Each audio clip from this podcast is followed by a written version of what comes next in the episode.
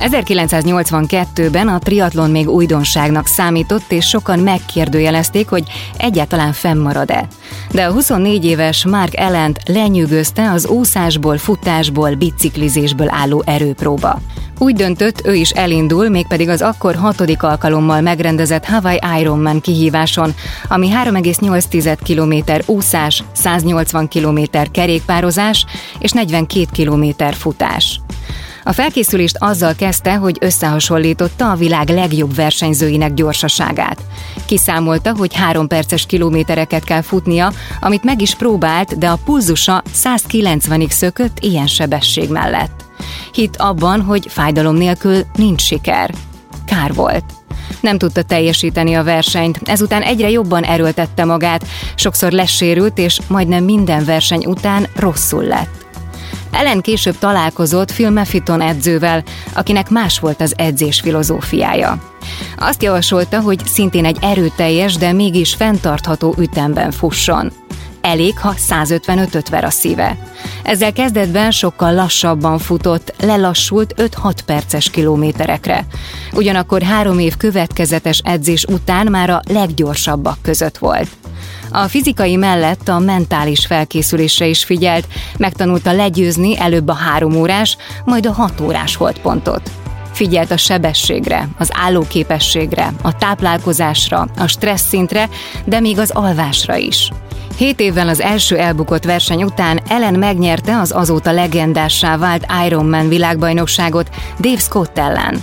21 egymást követő versenyt nyert 1995-ig összesen 6 Ironman-t. A Triathlon magazin ugyanennyi alkalommal választotta meg az év triatlonistájának. És hogy mit tanulhat Ellen történetéből egy vállalat, ami agilissá akar válni? Úgy kell viselkednie, mint egy triatlonistának. Nem rohanhat egyből a győztes versenytempóban, nem elég egyetlen KPI-ra figyelni, figyelembe kell venni a saját test igényeit és képességeit, és mindig kell jó edző. Évekbe telik, mire megvalósul az igazi átmenet, de a vállalatok, amelyek beleteszik a változásba a szükséges energiát, kitartóak és eltökéltek, képesek lesznek olyan dolgokra, amiket kezdetben csak kevesen tudnak elképzelni róluk.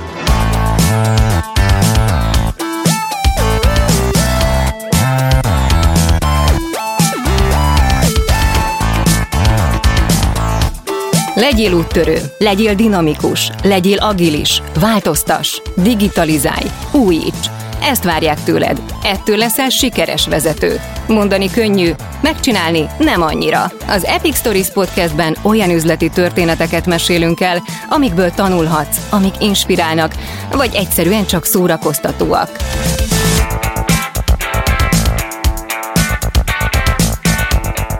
Ezt a műsort a Siva Force vállalati digitális transformációval foglalkozó cég indította, akik a legnagyobb banki és telekommunikációs szereplők üzleti kihívásain edződtek, itt pedig a magas szintű szakmai tartalomról gondoskodnak. Én Brigi vagyok, segítek elmesélni a történeteket, és érthetővé teszem azt, ami szerintem magyarázatra szorul.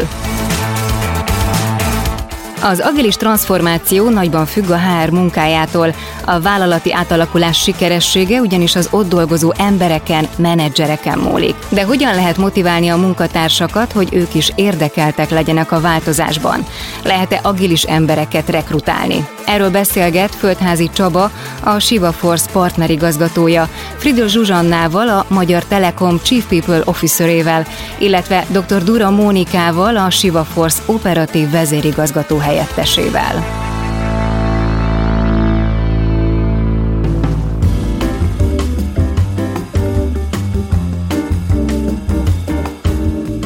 Sziasztok, és köszönöm szépen, hogy eljöttetek. És azzal a gondolattal kezdeném, hogy 2019-ben azt pontosan tudom, hogy Zsuzsáik egy nagyon nagy transformációba vágták a fejüket a vállalattal, és biztos vagyok benne, hogy így majd a 2022-es évnek nagyon sok tapasztalással a hátuk mögött fognak neki menni.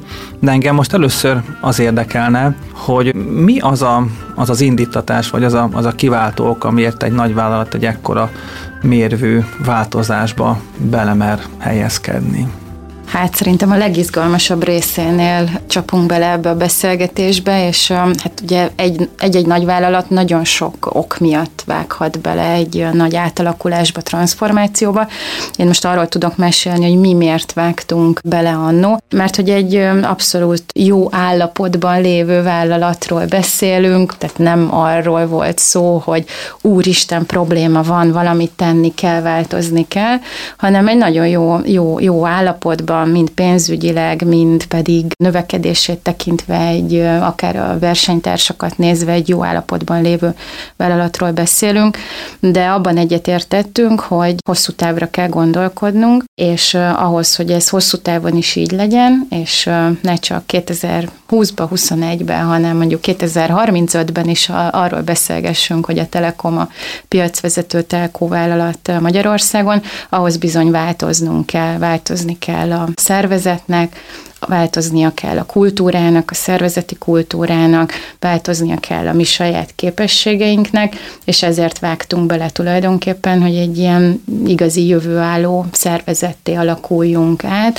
aki bármilyen nagy zavart is képes könnyedén átvészelni, ha kell, tud hozzá alakulni, és hát sok mindenre készültünk, na arra nem készültünk azért, ami valóban történt ugye itt az elmúlt másfél évben, de legalább kipróbáltuk, hogy tényleg olyan jövőállóak lettünk-e, amit, amit terveztünk. Monit is hasonló indítatások mellett döntöttetek úgy, hogy az agilis módszertan felé mozdultok el, vagy más motivációk is közrejátszottak ebben annak idején? Ugyan az egész podcast központjában az agilitás áll, de azért ismételjük át, mit is jelent. Az agilis módszertan nem egy új keletű dolog, a 70-es években jelent meg. Az eredetileg felgyorsított szoftverfejlesztési módszertan viszont ma már nem csak az IT részlegen él, hanem a vállalatok teljes szervezetükre kiterjesztették, hogy a csapatok a projektjeiket a bizonytalan körülmények ellenére is célra tudják tartani. Az agilis módszertan nagyon is fegyelmezett szabályokra épít, ugyanakkor ezekkel képes egy cég kellően rugalmas is lenni. Hát volt hasonlóság is, de ugye nálunk az agilitás az már közel ilyen 10-15 éves múltra tekint vissza. A mi cégünk, a Siva Force ilyen szempontból akkor nagyon piac előtt járt, meg a trendek előtt, tehát hogy így inkább azt mondanám, hogy, hogy a nyitottság, meg a kíváncsiság, meg a hatékonyságnak a fokozása, meg az új utaknak a kipróbálása volt az, ami, ami a fő vezérel volt abban a, a tekintetben, hogy az agilitást, azt mint módszertant mi is alkalmazzuk, meg kipróbáljuk, és hogy ennek a tapasztalatait így beépítve. Szóval ebben volt egy ilyen, egy ilyen Hát egy ilyen pozitív vállalkozási kedv is, hogy új utakat járni, az milyen lehet, és hogy kipróbálni. Azért ekkora méretben, amikor arra Zsuzsa beszélt, egy ilyen szervezetben, ennek nagyon sok kockázata is lehet, és gondolom, hogy ezeket azért valamilyen formában felmértétek és vizsgáltátok, de ahogy elmondtátok, hogy elmondtad, pont nem azok következtek be, amire számítottatok, hogy mire gondolsz ez alatt? Igen, most ahogy kérdeztél fel, rém lett egy emlék, amikor még így nagyon az elején voltunk, hogy akkor belekezdünk ebbe a nagy átalakulásba, és több körben többféle stakeholdernek is elmeséltük, hogy akkor mit tervezünk, és hát volt egy olyan beszélgetés, ahol egy vezető visszakérdezett kérdezett, hogy de ugye van B-tervetek, ha nem sikerül. És utána erről beszélgettünk, hogy nem, nincsen B-tervünk, mert hogy ez, tehát ez nem, nem pilotolunk, nem kicsibe próbálgatunk, hanem nagyba mi belevágjuk a fejszénket, és csinálni fogjuk.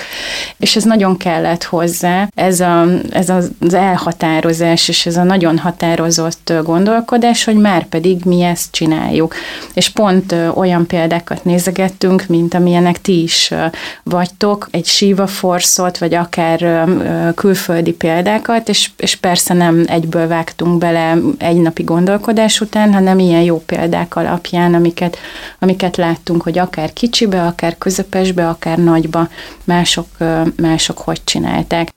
Nekünk ez így érdekes volt az eleje, mert azt lehet, hogy még nem sok mindenki tudja, de hogy nálunk az első ilyen próbálkozás az igenis kudarcba fulladt, mert hogy nálunk is úgy volt, hogy először volt egy elhatározás, és akkor ez az egész még annyira újszerű volt, hogy, hogy ugye senki nem hallott sem munkavállalói, sem menedzsment szinten, és akkor nem voltak ilyen kigyakorolt utak, meg ennyire sok segítségehez, és akkor mi úgy ugrottunk neki első körben, hogy, hogy mi is az egész szervezetet szerettük volna egyszerre integrálni, és ez nem volt így jól előkészítve, és akkor így elég nagy kudarc lett a vége, mert az ellenállás miatt ez nem nagyon ment át, és utána nem adtuk föl, hanem hittünk ebben az egészben, és akkor volt egy elszaparált kisebb csapat, aki utána ott jól begyakoroltuk ezeket a figurákat, és akkor amikor láttuk, hogy ez ilyen picibe tök jól tud működni, és nagyon lelkesek lesznek az emberek egy idő után, meg nagyon hatékony lesz az az egész, akkor ezt a szervezetet miután először leszeparáltuk, aztán visszaengedtük a, a nagy szervezetbe, és ott már gyakorlatilag ilyen apostolokká váltak, mert elkezdték vinni a hírét, meg ennek a, a pozitív mellékhatásait, és a többiek is gyakorlatilag így, így tökre megfertőzöttek, és akkor onnantól kezdve már sokkal egyszerűbb volt egy újabb csapatot elindítani, a harmadikat, negyediket, és onnantól kezdve már sokkal egyszerűbben ment ez az egész. A, most erről az jutott eszembe, miközben mesélted, hogy nagyon sok mindenben jók a telekomosok, de volt egy dolog, amiben nagyon-nagyon jók voltak még évekkel ezelőtt, hogy bármit el tudtak kasszálni, hogyha arra szükség volt. És ezt is figyelembe kellett vennünk, és nem véletlenül mondtuk azt, hogy nem pilotolgatunk, meg nem tesztelgetünk, hanem egyből nagyban kezdjük, és még így is az volt a beszélgetés, folyosói beszélgetés tárgy, hogy akkor még volt folyosói beszélgetés, hogy jó, hát ez megint a menedzsmentnek valami új nünükéje, valami új hobbi, majd elmúlik. De ez nagyon érdekes volt ezt tapasztalni, amikor rájöttek a kollégák, hogy uh-huh, ez akkor nem egy ilyen hat hónap alatt elmúl, elmúló valami új hobbi, hanem ez valami olyan, ami, ami működőképes, és tényleg, és meg nekünk is jó. Igen, szerintem az oda vezető út, meg, a, meg ennek az egésznek az áttörése, az lehet különböző, szerintem ami közös benne, a hit, meg az elhatározás, hogy ez így működni fog, és ez, ez szerintem mind a két útban így közös tudott lenni, hogy, hogy ezért a menedzsment, ha ebben elkötelezett volt, meg hitt az egészben, akkor, akkor ugye szerintem az agilitásnak az egyik lényege pont az, hogy lehet, hogy az első után ezt nem kell feladni, mert ha hiszel benne, akkor még egyszer neki futsz, és az ottani tapasztalatokat, azokat szépen átülteted. Nagyon sok függ az emberi oldaltól, mind a vezetői, mind a munkatársi részen, és említettétek a félelmeket is, meg említettétek a változással való reakcióképességet, hogy volt azért ennek egyfajta hárkockázata, hogy a transformációról azt gondolták, hogy tulajdonképpen ez egy újabb nem tudom, leépítés, átalakítás, ahol majd munkahelyek szűnnek meg, vagy pozíciók alakulnak át, tehát volt ennek egy ilyen felütés, és igen, ezt hogyan lehetett kezelni egy ekkora szervezetben? Igen, hát ugye mi egy folyamatos létszámgazdálkodásban voltunk az elmúlt években, sőt évtizedekben. Sokat gondolkodtunk ezen, hogy vajon ez mivel fog majd járni, akár ugye fluktuáció szempontjából, fog ez nagyobb fluktuációt okozni, mint korábban. Voltak erre benchmark adataink más külföldi nagyvállalattól, ahol, ahol az a visszaigazolás jött, hogy ó, hát igen, nekik fel felment a fluktuáció, és mondjuk a nem is emlékszem pontosan, talán 15%-ot mondtak, hogy 15% a kollégáknak azt mondta, hogy köszönöm szépen, nekem ez nem kell, és felállt, és elment. Tehát a mi esetünkben ez, ez nem jött be. Most, hogyha a saját csapatomra gondolok például, amikor mi a, ugye a korábbi humán erőforrás vezérigazgató helyettesi területből lettünk People Unit. És hát azért ez egy nagy változás volt a, a mi csapatunknak is. Eleve nem csak HR feladatokkal foglalkoztunk tovább, hanem ugye hozzánk került transformáció, az agilis coach kompetencia, kommunikáció, külső-belső kommunikáció, HRIT, fejlesztők oda kerültek a csapatba, tehát hogy egy nagyon komoly változás volt, és voltak, azért volt, volt egy pár kollega, akik miután megkérdeztünk mindenkit, hogy egyébként így az új struktúrában hol szeretné folytatni a munkát, ez része a mi transformációs csomagunknak, hogy megkérdezzük azokat az érintett kollégákat, hogy látva az új szervezeti felépítést, melyik csapatban, melyik squadban, vagy melyik coéban látják a jövőjüket, és volt olyan nálam is, ha jól emlékszem, kettő vagy három kollega, így a 150-ből, akik azt mondták, hogy hát ők egyikben sem látják magukat. Ilyen mindig lesz, amikor, amikor valaki úgy dönt, hogy hogy inkább továbbá, de összességében nálunk nem növekedett meg a fluktuáció, sőt az elkötelezettség, ugye rendszeresen mérjük, az óriásit növekedett, először, utána elkezdett bezuhanni, amikor úgy mindenkinél megérkezett, hogy fú, ez nagyon intenzív, itt nagyon-nagyon sok meló van, és aztán szépen elkezdett megint kiegyenlítődni, és megint, megint növekedni az elégedettség, vagy elkötelezettség. Úgyhogy ez egy ilyen folyamatos hullámvasút egyébként, amiben, amiben vagyunk, és időről időre azért elfáradnak a kollégák. Mondtad ezeket a mutatókat, hogy ebben volt egy ilyen, egy ilyen visszaesés, hogy húha, itt, itt, itt nagy, nagy a pörgés, vagy itt, itt, itt erőteljes hullámzás van. Ez ugye azért egy picit hatékonysági kérdéseket is felvet, hogy vajon, mondja ti tapasztalataid, vagy te tapasztalat alapján milyen módon változik egy szervezet hatékonysága egy, egy, egy munkamódszer bevezetésével vagy változtatásával, és nyilván az agilitásra gondolunk leginkább.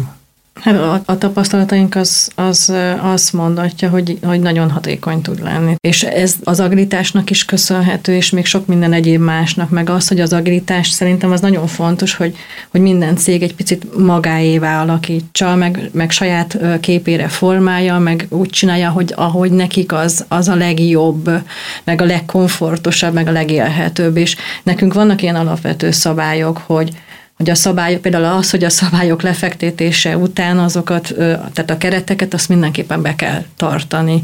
És a menedzsmentnek például ez a kötelezettség, hogy a célokat azt jelölje ki, a szabályokat azt tartassa be, és a keretek között viszont van egy magasabb mozgástér a csapatoknak, és hogy, hogy ezek szerintem nagyon fontosak, és hogyha ezeket az alaptézisek így jól működnek, akkor a hatékonyság is sokkal nagyobb lesz. Szerintem nagyon sokat jelent, hogy a, a menedzsment az, az ott él a csapatokkal, sokkal, tehát napi szinten ott van, tudja a problémáikat, ami, ami nekem, nekem minden napi információt szolgáltat, hogy a stand részt veszek, és végighallgatom, hogy, hogy milyen akadályok vannak, és az akadályok elhárításában segítünk. Nem, nem a Duma színházba megy Mónika, hanem az agilisban bevett ceremóniák egyikére a napindító állómítingre. A legfeljebb 15 perces megbeszélésnek az a célja, hogy a csapattagok egymás közt megbeszéljék, mely feladatokat végezték el előző nap, milyen akadályaik vannak a haladásban, és mit fognak csinálni aznap. És hogy ezek nem, nem egy ilyen, azt kell megérteni egy-egy csapatnak, meg minden új kollégának, aki, aki csatlakozik, hogy a stand-upnak az értelme az nem a beszámoltatás, hanem az, hogy, hogy az ő munkáját segítsd, és hogy, hogyha ő valahol megakad, de bármiért, hogy éppen elromlott a gépe, vagy, vagy szakmai kérdései vannak, azok azonnal meghallgatásra és cselekvésre kerüljenek, hogy ezek, ezek az akadályok elhárítsanak. És hogyha ezt megtapasztalja, és, és ugye mivel nagyon hatékonyan ott vagyunk és megtapasztalják, ezért utána olyan hamar megszületik ez a bizalom, és onnantól kezdve pedig olyan hatékony tud lenni. Szóval sokkal hatékonyabban a tapasztalások alapján, mint egy nagy gépezetben, ahol, ahol gyakorlatilag nagyon messze van a menedzsment a csapatoktól, meg az ő problémáiktól, és így ezek a ciklusok, ezek nagyon lerövidülnek. A problémák problémák és a problémáknak a megoldása, ez, ez viszont egy óriási hatékonyságot húz maga után. Ez egyfajta sikerélmény is, ugye, ahogy elmondtad a vezetőknek, és vajon a, a HR-nek mik azok a, a siker faktorai, vagy siker kritériumai, amiben ti, Zsuzsa, meg tudjátok mérni azt, hogy az a tevékenység, amit az agilis transformáció során kifejtetek, az a támogatás, amit nyújtotok, az valóban eredményes volt, vagy eredményes? Hát most erről az jut eszembe, amikor így hivatalosan útjára bocsátottuk az új szervezetet a, a Telekomban, ez április 1-én volt, nem április 1 tréfa volt, de hogy április 1 volt a Go Live dátum, amikor 2019-ben az első öt trájbunk elindult, és hát ugye említettem már, hogy új helyre költöztünk, hatalmas aulánk van, ahol óriási nagy eseményt tudtunk tartani, ezt úgy hívtuk, ha jól emlékszem, ez egy take-off party volt, tehát hogy felszállt a, a repülő, és elindult a történet, és ott mindannyian, mind az összes chief officerrel egy ilyen pici beszédet tartottunk, hogy nekünk ez mit jelent, és tudjátok, ez amire olyan nagyon nem szoktak odafigyelni, mert mindenki tartotta közben a sört vagy a fröccsöt a kezében, és alig várták, hogy eltűnjünk a színpadról. Viszont én arról beszéltem, és ezt soha nem fogom elfelejteni, hogy ami az én személyes és a csapatom motivációja is ebben, hogy mi boldog embereket akarunk látni a Telekomban. És hát ugye miben mérjük a boldogságot? Vállalati terminológia szerint elégedettséget mérünk, elkötelezettséget mérünk, tehát ezért boldogságot nem tudunk feltétlenül mérni, de azt látjuk, hogyha például az elégedettség, ami nagyon egyszerű nálunk, van néhány kérdés, amit rendszeresen felteszünk a kollégáknak, és képzeljétek el, mielőtt indult az egész agilis transformáció, még 2018 őszén arra a kérdésre, hogy mennyire vagy elégedett, arra kérdésre 56% a kollégák 56% a mondott egyértelmű, pozitív választ.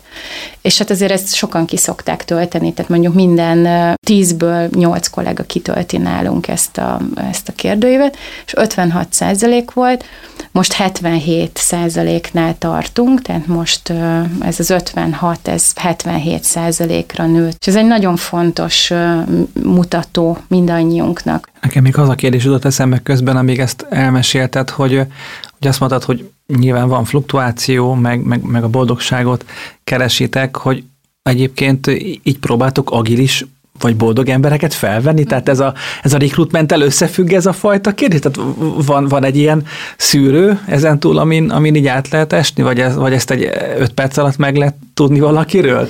Hát ez érdekes. Én emlékszem, amikor csináltuk magát az agilis transformációt, még az első hullámokat, ugye a recruiter csapat az abszolút kulcs része volt az egész projektnek, mert hogy ez egy nagyon komoly belső toborzási folyamat is volt. Ugye említettem, hogy a kollégáink preferenciákat állítottak fel, hogy hol szeretnék folytatni az új csapatban, illetve mi minden kulcspozíciót, tehát minden product owner minden chapter lead, minden tribe lead pozíciót újra pályáztattunk. Reméljük, a kollégák értették is, hogy mire pályáznak. De aki nem tudja, annak elmondom, hogy ezek az agilis szervezetek kulcs szerepkörei. A chapter lead tulajdonképpen egy-egy szakmai terület nem operatív vezetője. A tribe lead egy hagyományosabb menedzser szerep, ő az értékteremtés és a növekedés őre.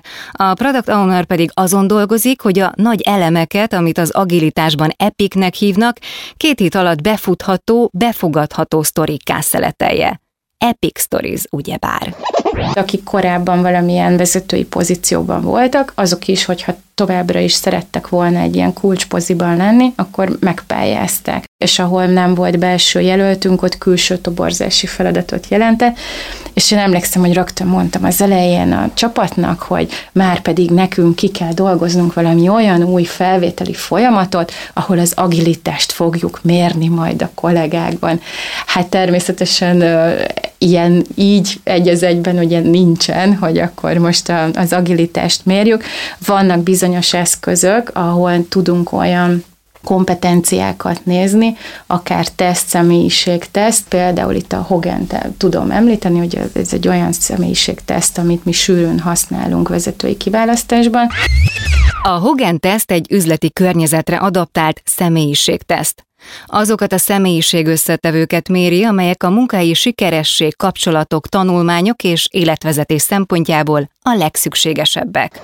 Hogy annak vannak olyan pontjai, amik kifejezetten, hogyha az magas vagy alacsony, akkor kimondottan kedveljük azokat a jelölteket, mert a saját tapasztalatunk is az, hogy ők jól működnek ebben a működési formában, meg a mi kultúránkban, meg mi környezetünkben. Vagy a másik példa, a gyakornok kiválasztásunk is hasonló példa erre, olyan tehetséges fiatalokat akartunk behozni, akik tényleg ebben a nagyon gyorsan változó környezetben is sikeresek tudnak lenni, ahol nem egyértelműen a tudást keressük, tehát nem a három diplomát és 40 év szakmai tapasztalatot akarjuk behozni, hanem a, a gondolkodásmódot, a, akár az újszerűséget, tehát azokat a azokat az attitűdöket akarjuk behozni, ami, ami nekünk segíthet a munkában, és azt mondtuk, hogy 24 óra alatt végig toljuk a teljes kiválasztást. Tehát mi a jelentkezéstől számítva 24 órán belül meg fogjuk neked, mint gyakornok jelölt mondani, hogy téged felveszünk vagy nem veszünk, tehát kapsz egy munkaszerződést, ehhez viszont neked is végig kell menned azon a videóinterjú folyamaton, annyira nyitottnak kell lenni, hogy ma felhívunk, hogy holnap reggel gyere be egy személyes beszélgetésre, vagy egy online beszélgetésre, tehát 24 órán belül végig mennek ezen a folyamaton, és képzeljétek azt látjuk, hogy eleve sokkal jobb a minősége azoknak a jelölteknek, gyakornok jelölteknek, akik belevágnak egy ilyen folyamatba. Tehát tulajdonképpen nagyon röviden a tanulási képességet keressük a, a jelöltekben, és azt, hogy, hogy képesek arra, hogyha most valami új működési formát, vagy új technikákat tanulunk, akkor képesek legyenek erre ráfordulni. Vajon hogyan tartható fent az agilis működésnek a sikere, hiszen a komponenseket elmondtátok, a hozzávalók megvannak, de ennek a fenntarthatóságát mindenképpen szeretném egy picit tovább boncolni. Szerintem pont ez a fontos, hogy, hogy a, a szervezet ahhoz szocializálódjon, hogy a változás lesz az állandóság. És hogy ezt először tényleg be kell gyakorolni ezeket a dolgokat, amit az előbb is mondtam, hogy, hogy sok kis apró változás. Ha ezt beépíted a mindennapokba, akkor az, hogy te nem mindig, nem tudom én, egy éven keresztül ugyanabban a székbe ülsz le, hanem mondjuk fent van az tartva, hogy minden negyedik hónapban egy másik székbe ülsz, egy másik csapathoz kerülsz, és hogy neked ehhez alkalmazkodni kell, ez, ez például nagyon fontos. Szerintem az, hogy, hogy elégedettek a munkavállalók, a, a munkatársaink, plusz az, hogy az eredményesség is meglegyen. Ez szerintem két fontos szempont egy cég életébe, és itt meg kell találni a megfelelő egyensúlyokat, mert ha csak elégedett munkavállalóink vannak, de nem jönnek az eredmények, azt, azt inkább egy ilyen szeretett szolgálatnak nevezzük. Ha viszont nagyon az eredményekre fókuszálunk, és a munkavállalói elégedettség se közép, se hosszú távon nem tud jól működni. Én, mint operatív azért bevallom azt, hogy néha beleestem abba a hibába, hogy az eredményességet így nagyon szem előtt tartva, de aztán mindig elég hamar így, így visszarángatva magamat arra, hogy mennyire fontos az, hogy a munkatársak is elégedettek legyenek a csapatokban, jó hangulat legyen, és ez a kényes egyensúlynak a fenntartása szerintem ez, ez mindig egy ilyen nagy kihívás, hogy ez, ez jól tudjon így működni. És hogy a fiatalokra is reagálva azt gondolom, hogy a fiataloknak teljesen más szocializációjuk van most már a mai világban, hiszen ők a gyors változásokra vannak alapvetően berendezkedve. Tehát, hogy még egy 40-50-esnek, az XY generációnak az nagyon új, hogy 24 óra alatt téged már akár fel is vehetnek. Ez a fiataloknak nagy, nagyjából defaultból megy így. Tehát, hogyha azt nézzük végig, hogy ők hogy szocializálódnak akár a, a social médiába is, hogy nekik egyáltalán nem, nem furcsaság az, hogy először Facebookoltak, aztán hirtelen Instára váltottak, onnan átmennek a Snapchatre, és TikTokoznak, kiregisztrálnak, visszajönnek, és és gyakorlatilag minden változást nagyon gyorsan le tudnak követni, és ők ezek érzelmileg nem akadnak fönt egy-egy ilyen szituációban, hiszen ők ezt szokták meg, ők sokkal nyitottabbak arra, hogy az ilyen gyors lefolyású dolgokat, meg a kisebb-nagyobb változásokat náluk ez az állandóság, hogy minden változik. Viszont én a másik, a, az idősebb generációban pedig azt látom, hogy ott viszont a lojalitása sokkal nagyobb. Mert a fiataloknál megvan az, hogy gyorsan bejönnek, de gyorsan ki is mennek a szervezetből viszonylag, hiszen nekik kell mindig új impulzus, új, új környezet, más, más kihívás, míg az idősebb generációk sokkal lojálisabbak tudnak lenni. Én legalábbis ezt tapasztalom így munkavállalói szinten. Én azért még, még egy dolgot tennék ehhez hozzá, hogy ugye itt beszéltünk a hozzávalókról, és azért így visszatekintve transformálni sokkal könnyebb, mint utána csinálni folyamatosan és fenntartani. És ugye beszéltünk arról, hogy a HR szerepe hol jön be, de ami nagyon fontos, és amire mi kezdetektől nagyon építünk, azok az agilis kócsok. Akik igazán tudnak nekünk abban segíteni, hogy ez tartós legyen, és az érettségünk az folyamatosan mélyüljön, és a vezető is megkapja a megfelelő akár visszajelzéseket, vagy segítséget, az az agilis kócs. Nekem van szerencsém egy olyan kócsal együtt dolgozni a People Unitban, aki a teljes unitot támogatja, és velem nagyon-nagyon sokat dolgozunk mi ketten közösen, vagy akár az engem támogató HR business partnerrel, így hármasban, és az, hogy ne csak pillanatnyi, és most a pillanat alatt hónapokat értek, ne csak pillanatnyi fellángolás legyen meg eredményesség, hanem ez egy tartós működés, és ne essünk vissza a régi működésünkbe, abban nekem például személyesen ő segít. Következő időszakra, ha, ha előre tekintünk, akkor van-e olyan dolog, amit kiemelnétek, amit vagy a. másképpen csinálnátok ahhoz képest, amire tettetek, vagy B. pont inkább erősítenétek, mert eddig ez, ez így jó volt, és azt gondoljátok, hogy ezt ha kihangosítjátok, vagy egy picit beszélünk róla, az mindenki számára értéket képviselhet. Szerintem, amit én megtartanék, az, az pont az, hogyha ha vannak változások kisebb, nagyobbak, ilyen óriási is, mint a, mint a pandémia volt, hogy szerintem az nálunk tök jó volt a, a Sivánál, hogy hogy először ugye mindenki home office volt, és utána visszajöttünk hibridre, és hogy picit hagytunk időt arra, hogy gondolkodjunk, hogy mi legyen az új felállás, hogy levonjuk a tapasztalatokat, mert ilyen hirtelen döntések lehetnek, de nem biztos, hogy mindig jók, mert amikor a home office voltunk, akkor azt láttuk, hogy nagyon hatékonyan tud mindenki otthonról működni, és hú, de szuper minden, és aztán nálunk is hirtelen észrevettük, hogy az emberek valahogy elmagányosodnak, elcsendesednek, és picit mindenki magába fordul, még azok is, akik, akik sokkal aktívabbak voltak, és a hatékonyság is kezdett pont kontraproduktív lenni, és hogy nagyon, nagyon jól megéreztük azt, hogy, hogy mennyire szükség van, hogy az emberek találkozzanak egymással, és hogy nagyon sokan akkor azt mondták, hogy de most mindenkit visszahozni, akkor mindenki el fog menni, meg stb. már megszokták, stb. És szerintem nagyon bátran megléptük azt, hogy de igenis így egy ilyen megérzés, ezt a megérzést tudom mondani, mert hogy nagyon alátámasztott tények még nem voltak, meg ilyen tapasztalások, hogy de igenis vissza kell hozni az embereket, igenis vissza kell őket rángatni, hogy, hogy beszélnek, és ez, ez abban az időszakban szerintem bátor döntés volt, mert mi már azért május vége óta visszajárunk, és mi ott is egy elég határozott döntést hoztunk, hogy nálunk ez a hibrid módszer úgy néz ki, hogy A7, B7, és A7-en mindenki bejár, amikor vannak a sprint fordulók, meg a demók, mert akkor nagyon fontos, hogy aktívan az emberek egymással kommunikáljanak, a csapattagok, ugye még a sprint előtt nagyon sokat tudjanak beszélni, be tudják a sprint célokat hozni, és utána a sprint indításnál rengeteg kérdés megválaszolódjon, és akkor egy hétig mindenki bent van, egy hétig pedig mindenki otthon van.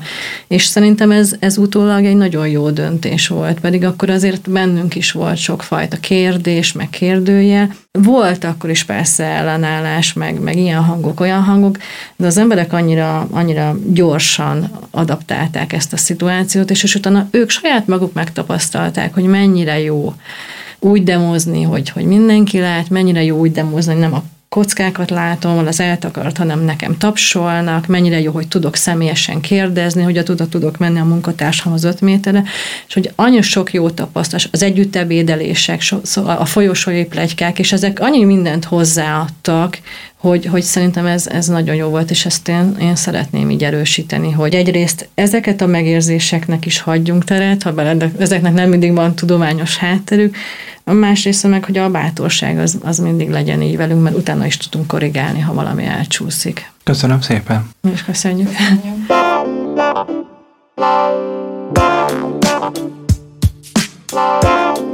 A beszélgetés fő tanulsága, hogy a jövő szervezetének arra kell szocializálódnia, hogy a változás állandó.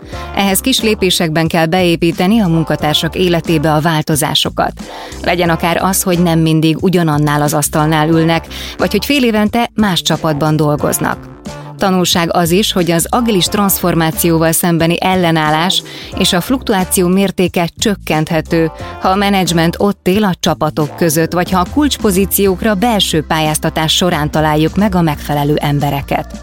Így a csapatokban is látható a vezetők elköteleződése, több a bizalom, kevesebb a feszültség, És végül ne feledjük, fontos a munkatársak elégedettsége, de az eredményességet se veszítsük szem elől, mert a nap végén azzal is el kell számolni. Ez a történet itt véget ért, de van még mit megbeszélnünk. Ha tetszett az Epic Stories, kövess minket a kedvenc podcast lejátszódban, és iratkozz fel az epicstories.hu oldalon, hogy ne maradj le az újabb epizódokról és a további inspiráló történetekről. Ha van egy tanulságos üzleti történeted, amit megosztanál velünk, küld el az epickukat.sivaforce.com címre. Az Epic Stories tartalmi koncepcióját Dojcsák Dániel készítette, a műsor szerkesztője Zádori László, a vezető szerkesztő Neizer Anita, a gyártásvezető Grüger Dia, a zenei és utómunka szerkesztő Szűcs Dániel, a kreatív producer Román Balázs, a producer pedig Hampuk Richard. Ordasi Brigittát és az Epic Stories-t hallottátok.